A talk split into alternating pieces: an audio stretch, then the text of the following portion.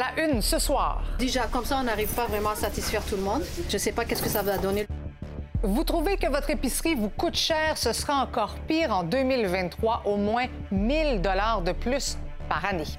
Nouveau Info vous propose ce soir un accès privilégié aux préparatifs policiers entourant la COP 15. On cherche le bon. C'est ici. Ici. Es-tu prêt? Oui. Go! Go! Oh yes! Good boy! Et attachez votre tuque. Quand décembre revient, les virus aussi, on reçoit le directeur national de santé publique, Luc Boileau. Voici votre fil de la journée.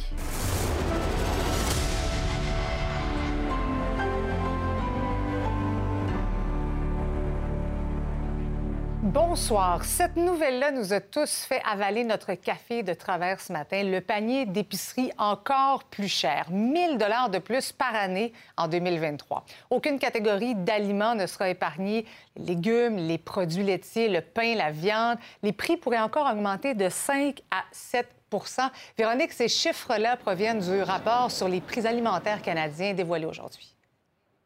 Oui, exactement. C'est euh, le laboratoire analytique en agroalimentaire de l'Université d'Alousie qui, chaque année, essaie un petit peu de savoir où on s'en va. L'année passée, on avait prévu 7% d'augmentation. Finalement, il y a eu cette invasion en Ukraine, 11% de plus dans votre panier d'épicerie l'an passé. Cette année, ce ne sera pas mieux du tout.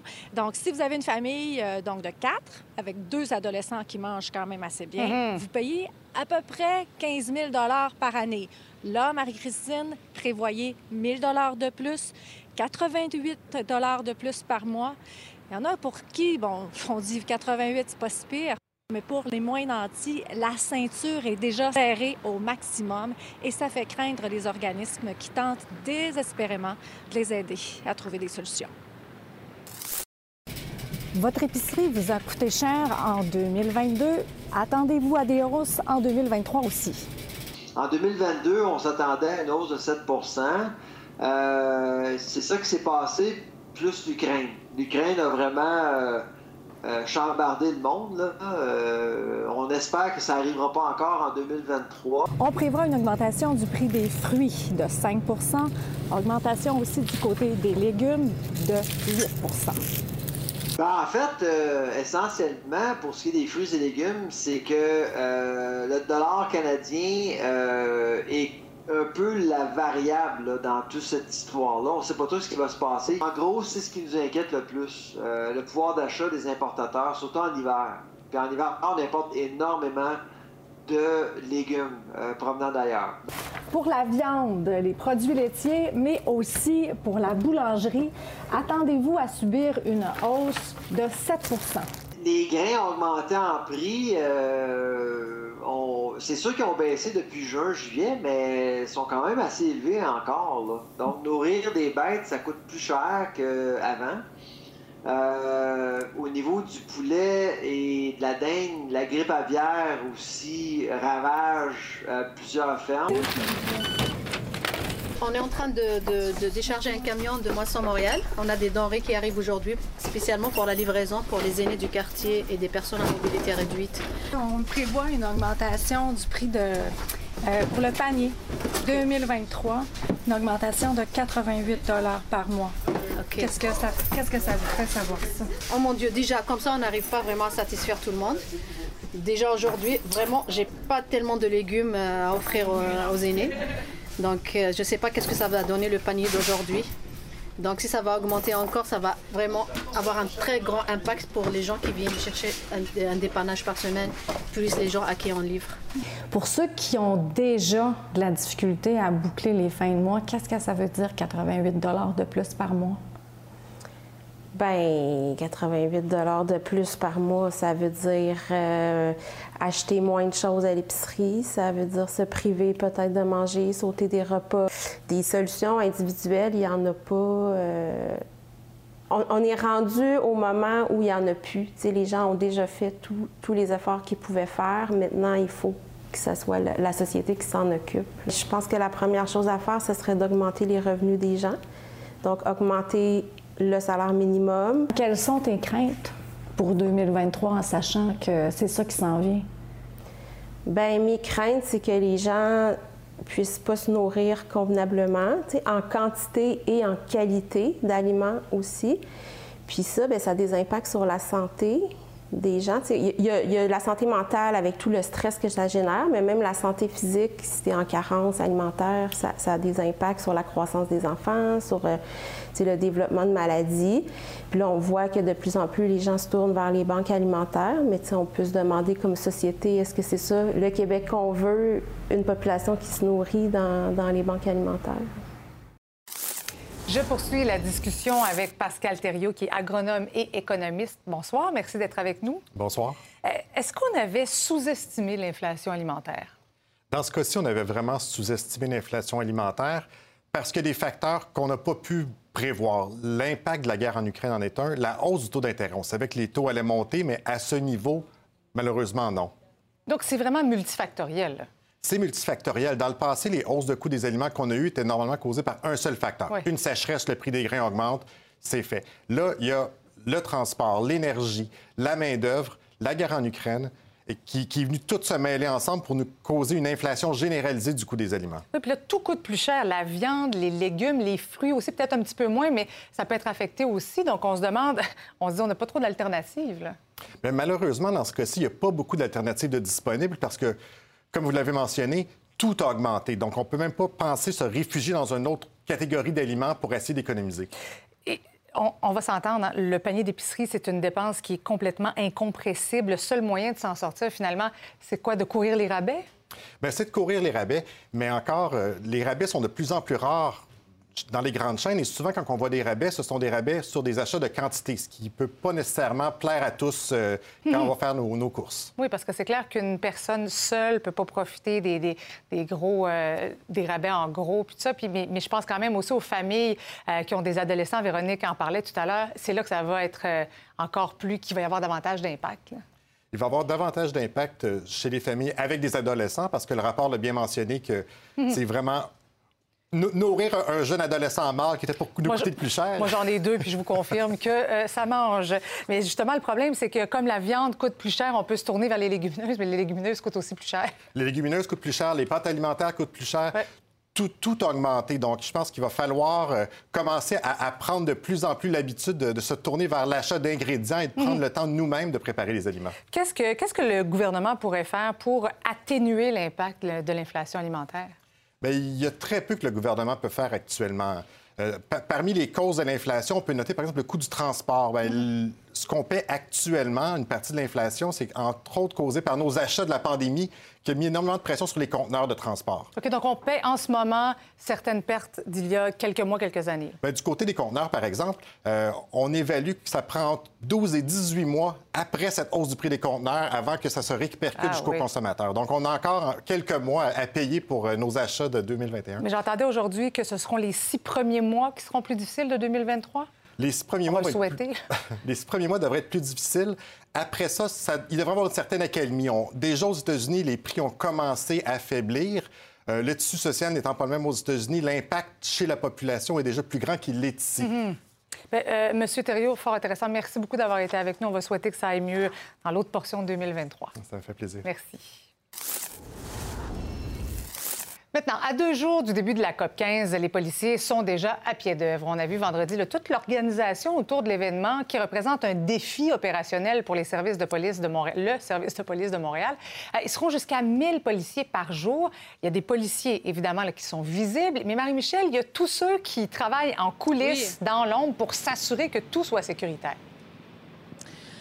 Oui, laissez-moi vous dire qu'ils sont plusieurs à travailler dans l'ombre. Chaque petit détail est extrêmement important et je, vais vous dire en ce moment, Marie-Christine, je, je, suis devant le Palais des Congrès et on attend l'arrivée du secrétaire général de l'ONU qui devrait arriver au cours des prochaines minutes. Il y a énormément d'effervescence. On sent la présence policière euh, ici. Alors oui, ils sont euh, plusieurs sur le terrain, énormément d'équipes spécialisées, les vélos, les chevaux, euh, l'équipe, l'escouade canine également. Et j'ai eu... Euh, la chance, un accès extrêmement privilégié d'accompagner une équipe sur le terrain pour sécuriser les voitures qui seront utilisées dans les convois. Sans plus attendre, Diego et sa partenaire à la recherche d'explosifs. Allô? Ça va chercher, hein? Moi, je vais commencer au fond là-bas. Diego est en forme? Diego est en forme. On est dans le sous-sol du Palais des Congrès. Et Diego n'est pas n'importe qui. Il fait partie des quatre chiens spécialisés en explosifs du SPVM.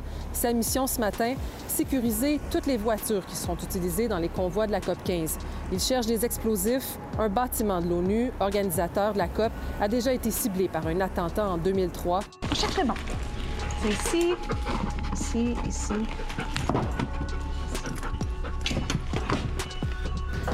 Ça prend combien de temps de finir une voiture, Ah, mais c'est un 5 à, 5 à 10 minutes. Euh, dans le fond, on le fait sentir partout dans le véhicule. Ça, c'est vraiment de s'assurer que tout est correct. Donc, euh, on le fait passer à toutes les places. Ça, c'est terminé pour moi, les gars. On ne peut pas les identifier pour des enjeux de sécurité, mais Amélie travaille en équipe avec les experts en explosifs du groupe d'intervention tactique.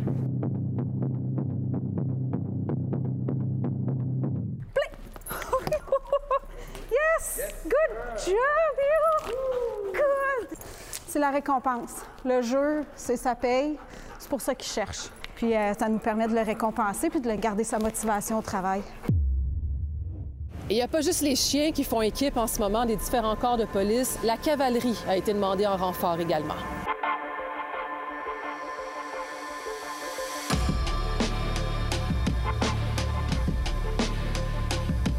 La COP 15 est tellement un événement d'envergure qu'on a demandé l'assistance de la Sûreté du Québec pour pouvoir venir bonifier la présence policière à cheval sur tout notre territoire.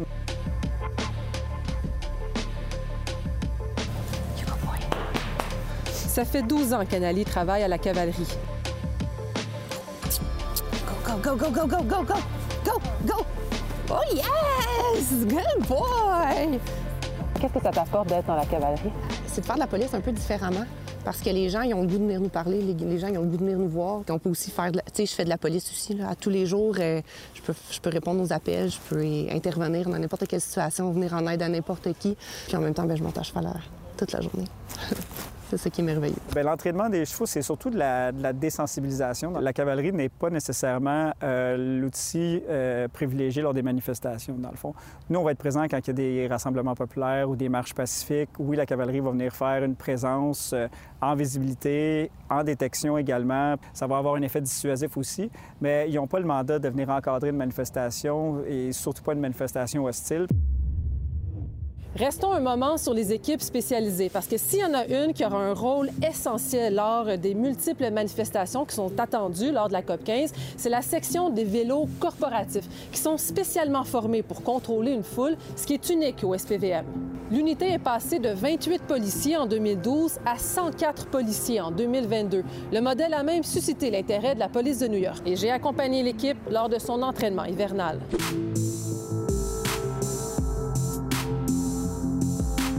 Parmi les nouvelles recrues cette année, la policière Cynthia Dion. Je suis passionnée de vélo. Dans le fond, j'en fais à l'année. Je fais du vélo de route, je fais du vélo de montagne, je fais du fat bike. Et en fait, euh, j'ai quatre vélos chez nous. Mettre une passion de policière et mettre une autre passion à vélo, les mettre ensemble, c'est comme le plus grand rêve que tu pouvais me donner, dans le fond. L'entraînement commence. Presque la totalité de cette unité sera sur le terrain durant la COP 15. Regarde ton compte, Eric. Regarde ton compte, regarde ton compte. Lui, c'est Mathieu Deguire. Il fait partie de l'équipe depuis 2012 et croyez-moi, il sait de quoi il parle quand il est question de former les policiers à vélo. En ce moment, ça, c'est tout ce qui est du contrôle de la vitesse, du contrôle du vélo à basse vitesse. Ça, c'est notre pain puis notre beurre. Parce qu'en manifestation, ça roule jamais vite. C'est tout le temps lent. Qu'est-ce qu'on recherche? C'est pas à faire un expert pilotage de vélo hivernal qui va avoir des aptitudes de 200 fois la moyenne. On veut quelqu'un qui est capable de piloter son vélo de façon sécuritaire. Ça, on appelle ça vélo shark. C'est un à côté de l'autre, comme les moteurs en déploiement, on se déploie devant le formateur. Un, on est à l'écoute. Deux, on est disponible. Puis s'il y a quoi que ce soit en manifestation, on est prêt à se déployer rapidement. Et c'est pas une gang de vélos qui va manger de la crème glacée, on est là pour travailler. là. Et demain, Marie-Christine, c'est à ne pas manquer parce que je vous amène au cœur de la formation de l'équipe MRO, maintien, rétablissement de l'ordre. C'est une autre équipe spécialisée qui travaille dans l'ombre, qui s'entraîne dans l'ombre, mais qui ont un rôle crucial. Et on le sait, hein, c'est sans grande surprise, on s'attend à avoir euh, plusieurs rassembleuses rassemblements, plusieurs euh, manifestations. Alors, c'est vraiment à ne pas manquer. J'ai pu m'entretenir avec une femme. Il y a seulement quatre femmes au SPVM qui font partie de cette unité-là, ultra spécialisée. Donc, c'est à ne pas manquer demain au fil. J'ai bien de voir ça. Merci beaucoup, Marie-Michel.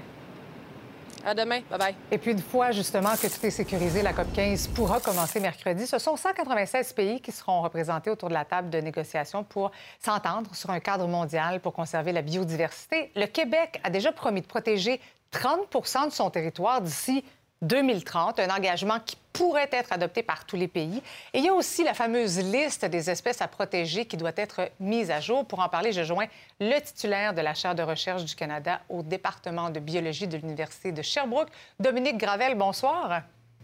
Bonsoir. Euh, dites-nous, cette fameuse liste des espèces protégées, c'est depuis 2009 qu'elle n'a pas été revue?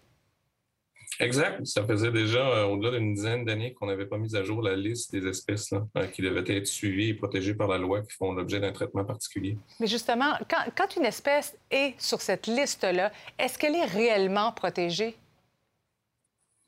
Euh, ben, il faut évidemment prendre les mesures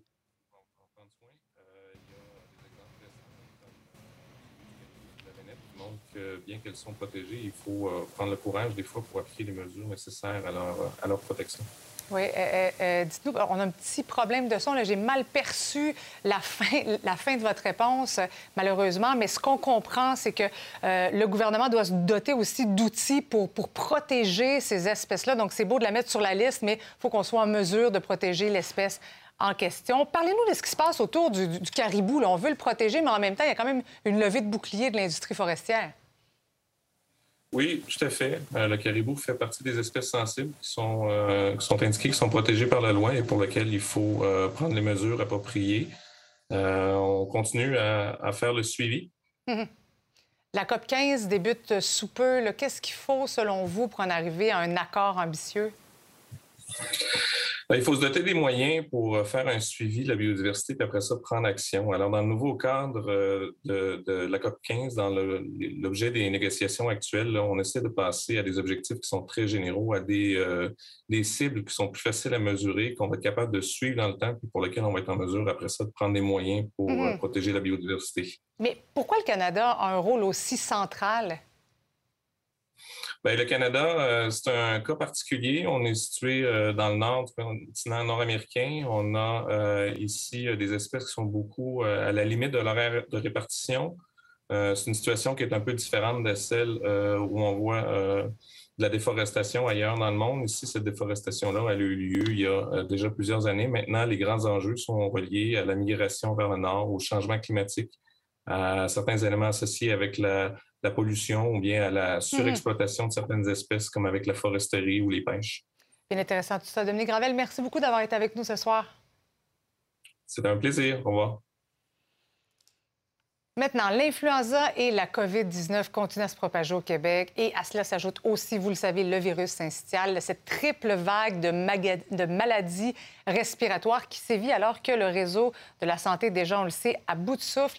C'est donc tout le mois de décembre qui sera difficile selon la santé publique. Qui a fait le point aujourd'hui, d'ailleurs, je retrouve le directeur national de santé publique, le docteur Luc Boileau. Bonsoir, Monsieur Boileau. On va commencer avec les bonnes nouvelles, euh, Monsieur Boileau. Le VRS qui aurait atteint son pic? Oui, en fait, c'est une bonne nouvelle, même si, on, rappelons que les urgences pédiatriques euh, sont encore très occupées et aussi les lits en pédiatrie, de même que les lits aux soins intensifs sont encore très occupés. Mais comme vous l'avez bien dit, le fameux VRS, le virus respiratoire syncytial, lui, est en train de baisser au Québec. C'est une bonne nouvelle, mais il y en a d'autres. Hein. Alors, euh, euh, c'est tant mieux pour les, petits-enfants en ben particulier. oui. Ça serait attribuable à quoi, cette baisse de transmission, cette baisse de cas-là du VRS? Ben, c'est parce qu'il a, il a monté beaucoup. Il y a eu beaucoup de contamination. Il y a beaucoup, beaucoup d'enfants qui ont été contaminés avec le VRS là, dans, dans les différentes euh, familles, écoles, etc. Euh, ça, c'est pas surprenant. On le voit à chaque année. C'est un virus qui est toujours là. Mais là, ça a fait son ravage parce qu'il y avait un certain nombre d'enfants qui n'avaient pas encore été en contact. Alors, ça, fait en sorte que l'exposition de beaucoup, beaucoup d'enfants s'est passé presque dans la même période. Alors, une fois que la contamination est faite, là, il y a moins de cas à contaminer. Alors, c'est pour ça qu'on voit cette baisse-là actuellement. On va parler maintenant de, l'influenza. Est-ce que, est que, le port du masque pourrait être encore envisageable, le port du masque obligatoire compte tenu des prévisions concernant l'influenza? Pour le port du masque obligatoire, non. On n'est pas dans une situation qui nous invite à, corriger pour tout le monde un geste et à l'imposer. Euh, on n'est pas là. C'est une situation qu'on va pouvoir traverser, mais qui est plus difficile parce que, vous l'avez dit d'entrée de jeu, les hôpitaux sont, essoufflés. Les personnels ont donné beaucoup, ils donnent toujours beaucoup, mais là, on le sait qu'il va y avoir de la contamination encore de. Ça monte, hein? on l'a vu. Aujourd'hui, on a montré des, flèches qui montent encore vers plus haut. Et on a une saison grippale plus hâtive. Alors, le mois de septembre, euh, excusez-moi, le mois de décembre, où je me mets à jour, le mois de décembre pourrait être plus difficile, mais on n'est pas à l'heure de rendre le port du masque obligatoire. Mais on le recommande fortement pour euh, les milieux où est-ce qu'ils vont être très achalandés, donc les milieux de magasinage, les, mmh réceptions euh, de cette période-ci, c'est ce qu'on appelle les parties de, de bureau. Là. Je pense que c'est pas une mauvaise idée. Un masque au party de, party de bureau, c'est... Euh, est-ce qu'on doit... Mais, mais, en même temps, en même temps, je m'excuse, madame, je vous interromps, mais en même temps, l'idée, c'est que quand on est malade ou qu'on a eu des symptômes récemment, là, là c'est pas le temps d'aller mmh dans les parties de bureau. C'est vraiment pas le temps. Fait que respectons ça, puis déjà, on va faire un grand route. Oui. Eh est-ce qu'il faut s'inquiéter des nouveaux variants de COVID? Euh, c'est une très bonne question. Euh, les signaux que nous avons actuellement à partir de d'autres expériences ailleurs sur la planète nous montrent qu'il y a un certain échappement immunitaire. Donc, les gens qui ont été protégés jusqu'à maintenant pourraient quand même connaître des réinfections.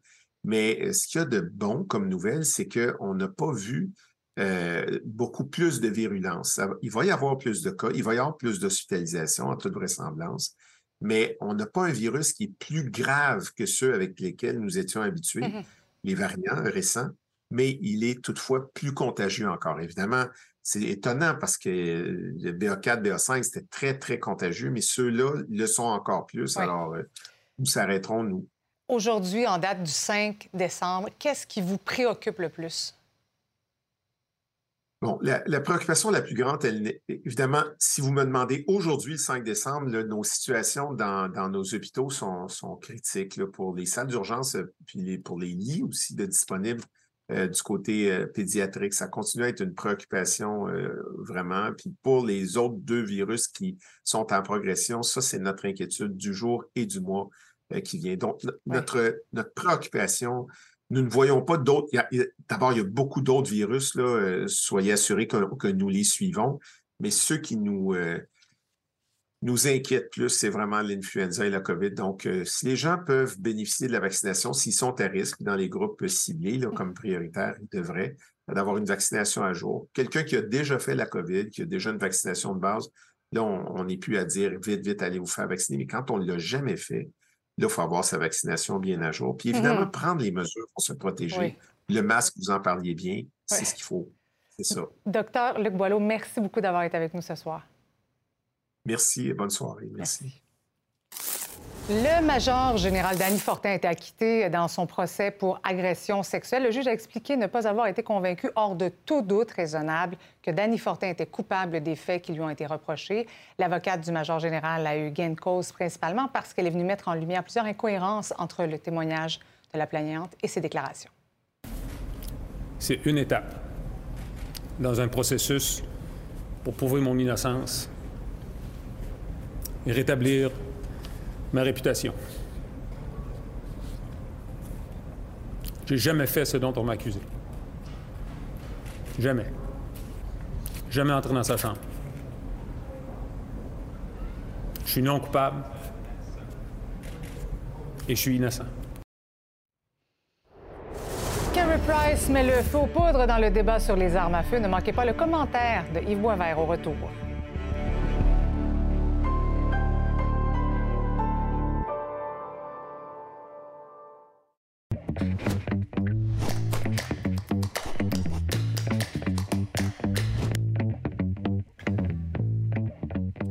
Salut Yves. Salut Marie-Christine. On va parler tout d'abord de Kerry Price, qui s'est, disons, lancé sur un terrain glissant en mhm. fin de semaine en publiant cette fameuse photo euh, avec son arme de chasse en appui à la coalition canadienne pour les droits des armes à feu. Évidemment, ça a fait réagir. Et cet après-midi, on a aussi appris que, en fait, Kerry Price dit qu'il n'était pas au courant de la tragédie de Polytechnique. Bon, ça, on va régler ça tout de suite. Là. Je, suis à moitié surpris, euh, Marie-Christine. Hélas, les joueurs de hockey ne sont pas tous très informés. Les gens qui nous écoutent, c'est des gens qui s'intéressent à l'actualité, qui veulent s'informer.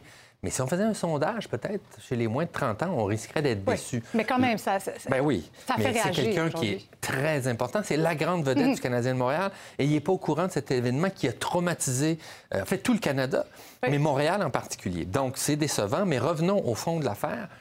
Alors, lui, on le voit donc dans son habit de camouflage. On sait que c'est un, grand amateur de chasse, de plein air, ainsi de suite. Le- il y a beaucoup, plusieurs problèmes avec ça. Le premier, c'est qu'il fait ça au nom de cette euh, coalition, qui est un lobby pro-armes, qui s'est retrouvé dans les nouvelles récemment pour avoir utilisé comme mot, euh, comme code promotionnel poli. Poli. OK?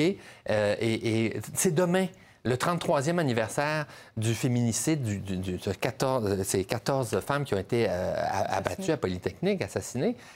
Et, et- et dans le contexte d'un d'un débat sur un, un projet de loi, on utilise ça, c'est vraiment odieux. Et donc, lui est utilisé par ce lobby-là. On le voit avec une arme. Les experts ont analysé l'arme. C'est un fusil de calibre 12.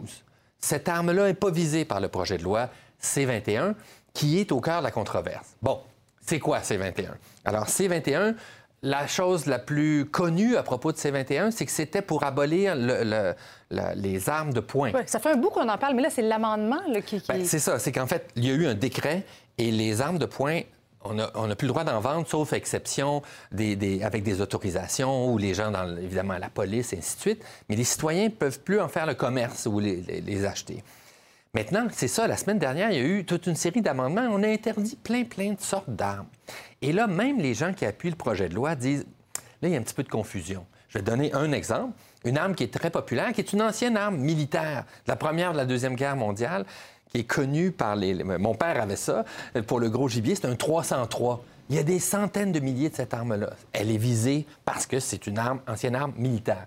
Donc, c'est pas complètement faux les critiques qu'il y a à ce projet, sur ce projet de loi-là parce que c'est très, très technique ce monde-là. Puis c'est quoi une arme d'assaut et ainsi de suite. Mais ça, ce- cette intervention-là était vraiment complètement inappropriée. Oui, à quelques heures euh, du 6 décembre.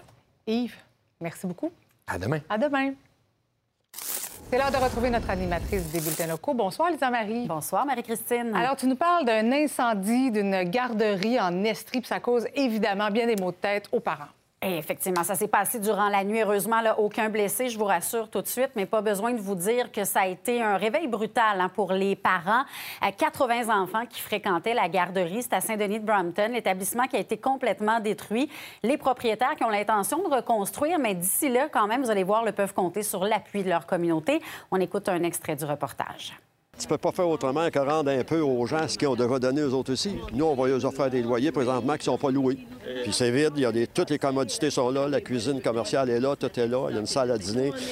On va regarder ensemble pour faire un arrangement pour que ça aille pour tout le monde. Depuis ce matin, on reçoit des, appels des, familles qui ont besoin de services de garde. C'est vraiment euh, euh, éprouvant pour eux. Puis on, on est là pour, on est à la recherche de solutions pour euh, essayer d'aider.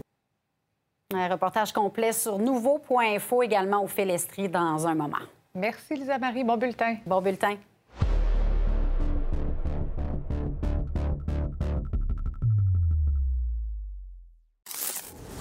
Une misogynie plus virulente que jamais envahit donc nos écrans. Harcèlement, dénigrement, lynchage, sextorsion, diffusion de photographies intimes, menaces de viol, menaces de mort. Vous venez d'entendre quelques exemples de la violence dans les commentaires hein, sur les réseaux sociaux. Plus tôt aujourd'hui, les cinéastes Guylaine Marois et Léa Clermont-Dion ont déposé une pétition signée par 25 000 personnes à l'Assemblée nationale afin de presser le gouvernement d'agir pour éliminer cette misogynie en ligne. Elles étaient accompagnées, vous le voyez, du député péquiste Joël Arsenault, de Ruba-Gazal, de Québec solidaire et d'une victime de cyberviolence. Pour en parler, je joins Léa Clermont-Dion, co-réalisatrice du film Je vous salue, salope et co-directrice de la campagne Stop les cyberviolences. Bonsoir, Léa.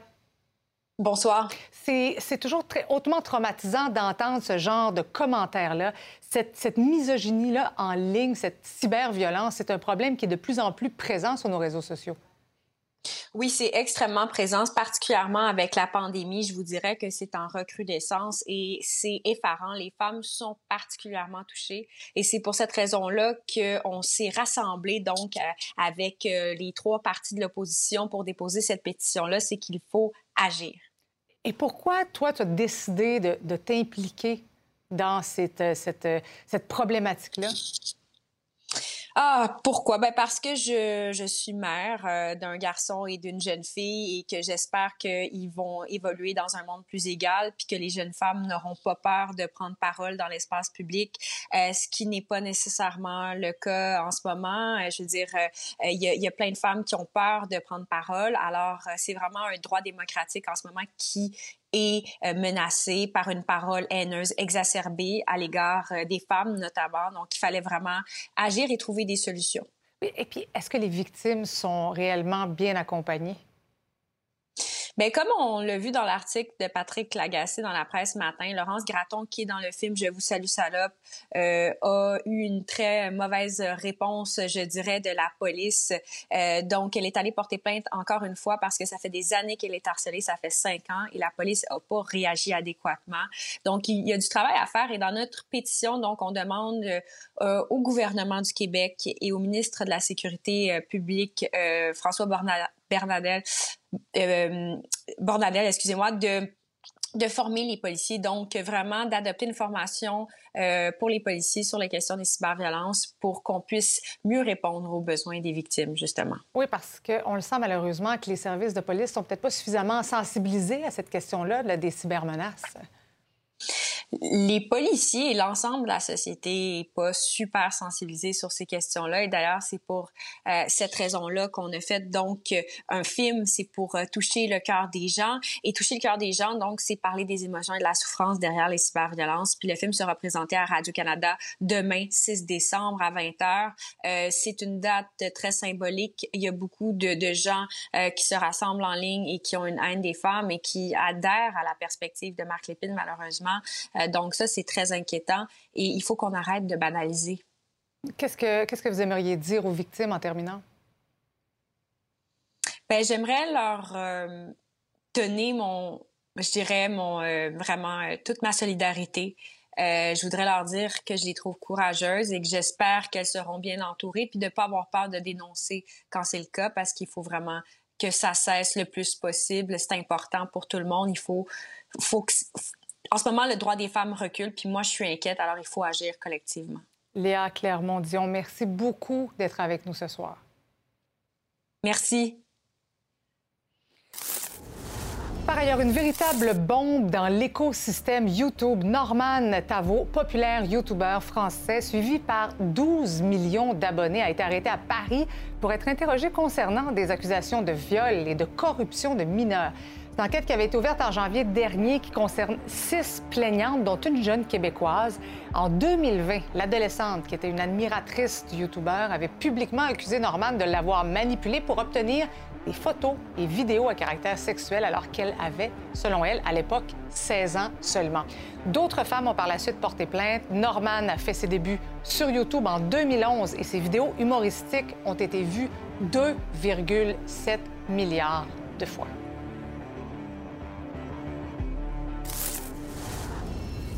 À la veille du 33e anniversaire des commémorations de la tuerie de Polytechnique, le débat entourant les armes à feu n'a jamais été autant d'actualité. Il y a une tradition pour rendre hommage aux 14 étudiantes tuées le 6 décembre 1989. C'est la cérémonie de la Rose Blanche. Ma collègue Lily Mercure y a assisté. Une cérémonie qui se déroule dans un contexte particulier alors que le projet de loi C-21 sur le contrôle des armes à feu fait énormément jaser. Le gardien des Canadiens, Carey Price, a fait une publication euh, sur Instagram cette fin de semaine où il se porte à la défense de la coalition canadienne sur le droit des armes à feu, le même lobby qui a offert le code promotionnel poli sur les euh, marchandises de son site web, donc une appellation qui a suscité colère et indignation chez les survivants. Ben, c'est tout aussi euh, désolant. C'est manquer énormément de respect pour, pour mes, mes consoeurs. Euh, c'est incroyable de penser que c'est une bonne idée d'associer la promotion à de, matériel destiné à promouvoir les armes avec le plus grand féminicide au Canada. C'est odieux, mais je pense que c'est une stratégie qui va aussi euh, se retourner contre eux parce que je suis pas toute seule à trouver ça odieux.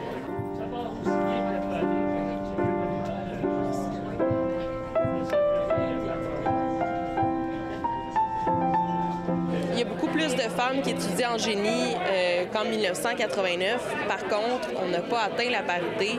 Est-ce que c'est un objectif à court, moyen, long terme? Bien, écoutez, c'est vrai que c'est un idéal, la parité euh, dans le secteur du génie. C'est une profession qui a toujours été historiquement masculine. Moi, j'aimerais vous dire qu'on va l'atteindre, le 50% Toutes mes félicitations, Sophia. La cérémonie de l'Ordre de la Rose Blanche, c'est pour rendre hommage aux 14 femmes qui ont perdu la vie le 6 décembre 1989. Chaque année, une bourse de 30 000 est remise à une étudiante en génie pour lui permettre de poursuivre ses études à un cycle supérieur. Toi, comment tu te sens cette journée-là en tant qu'étudiante de la Polytechnique?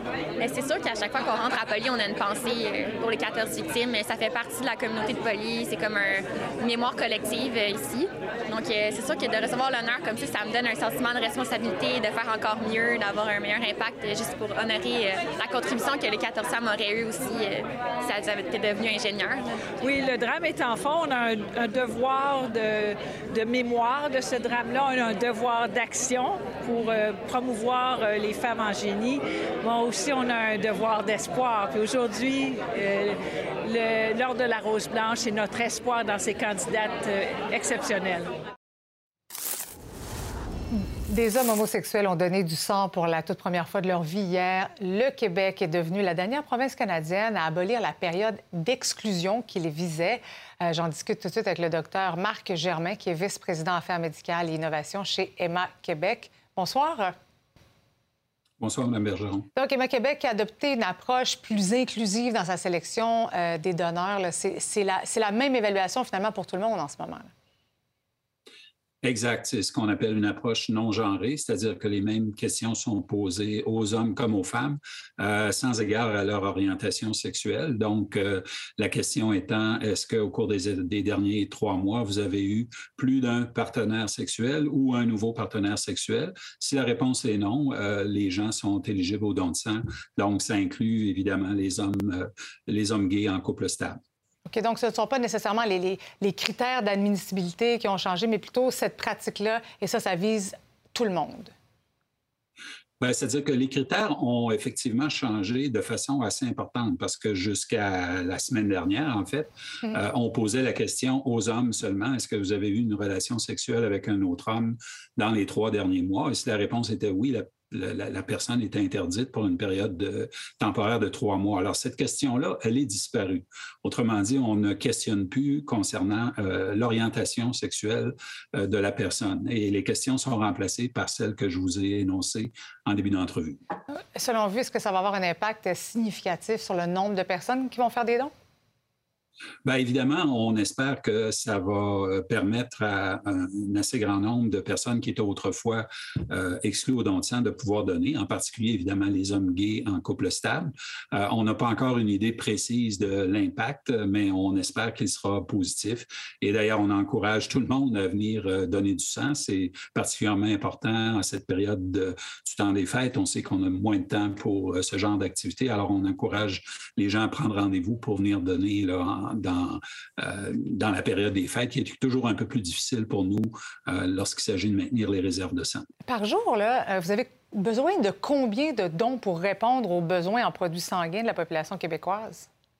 C'est environ 1000 dons de sang par jour, ah oui. là, les jours de semaine. Euh, oui, et c'est à refaire euh, quotidiennement. Hein. Les réserves peuvent être euh, très bonnes euh, aujourd'hui, ce qu'elles sont présentement, euh, et devenir beaucoup moins bonnes là, dans à peine une semaine, parce que le sang, évidemment, est utilisé de façon quotidienne. On a des réserves de plusieurs jours, mais si euh, les dons euh, ne sont pas au rendez-vous, on peut se retrouver en situation plus difficile. C'est pour ça qu'on on encourage vivement les gens euh, à prendre rendez-vous et au risque de me répéter, c'est particulièrement important pendant la période des fêtes. On le comprend. Merci beaucoup, docteur Marc Germain, d'avoir été avec nous ce soir. Ça m'a fait très plaisir. Bonsoir. Maintenant, la Société de transport de Montréal annonce aujourd'hui le lancement d'un appel d'offres pour la construction et la préparation d'un prolongement de la ligne bleue du métro. Euh, le bénéficiaire de l'appel d'offres sera responsable de la conception et la construction d'un tunnel entre Pineuf et Anjou. Ces cinq nouvelles stations sur la ligne bleue qui verront le jour à l'automne 2029. D'autres appels d'offres seront émis à ce sujet dans les prochains mois. Quand la population d'un village explose, on vous amène dans une petite municipalité en Estrie dont la population augmentera de 25% Retour.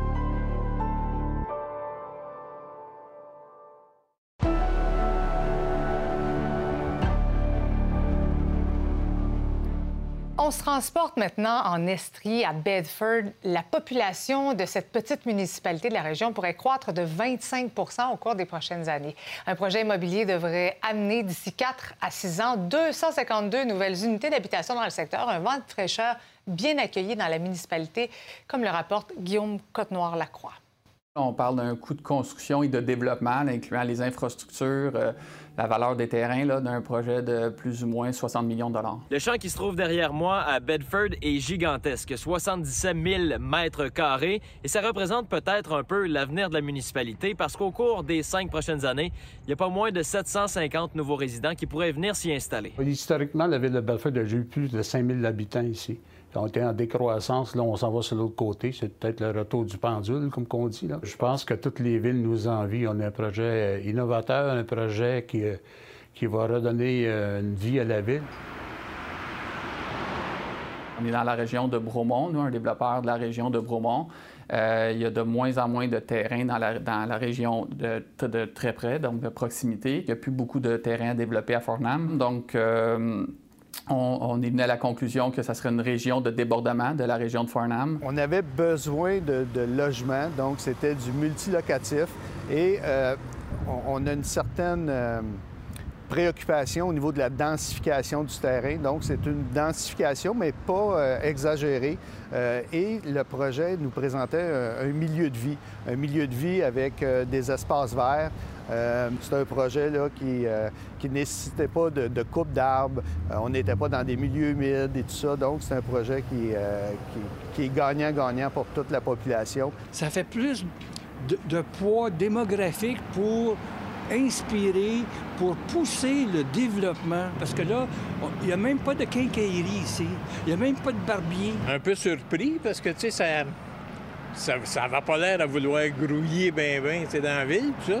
Mais non, ça va, ça va être bon. Ça va être bon, c'est sûr. Mais, comme je disais, c'est pas du monde de la ville puis de la région qui vont rester là-dedans. Ça va être trop cher. Il y en a beaucoup de gens âgés ici pourront pas se payer ça. Là. Fait que si c'est des loyers abordables, go, là. Sinon, je suis pas sûr. Là. On peut pas être contre. C'est plus de clients pour tous les commerces. Est-ce qu'on s'attend à ce que les gens qui habitent ici à Bedford dans ce nouveau développement résidentiel travaillent aussi à Bedford? Est-ce que c'est votre souhait, ça? Bien, c'est sûr que ça aurait été idéal s'ils travailleraient ici, mais il faut être réaliste aussi. Là. Euh, dans le moment, peut-être les grandes villes qui ont de, d'industriels ou du travail plus que nous autres, ils n'ont pas de place pour les habiter. Nous, c'est l'inverse. On vise à avoir toutes les approbations euh, nécessaires pour commencer le développement des rues, des terrains dès, euh, dès cet hiver. On a une, caractérisation ici qui fait qu'on a une petite ville en campagne. On veut garder ce cachet-là aussi. Mais c'est sûr qu'on veut chercher de la richesse. On a d'autres terrains de disponibles.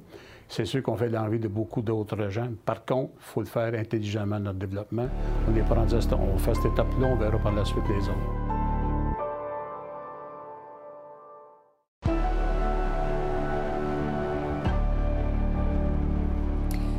Ce soir, Michel, au fil 22, évidemment, tu vas revenir sur cette controverse entourant Carrie Price. On peut dire controverse. En tout cas, la hein? sortie publique, hein, qui fait pas mal jaser, publication de Carrie Price avec une photo avec son arme de chasse en appui à un groupe pro-armes.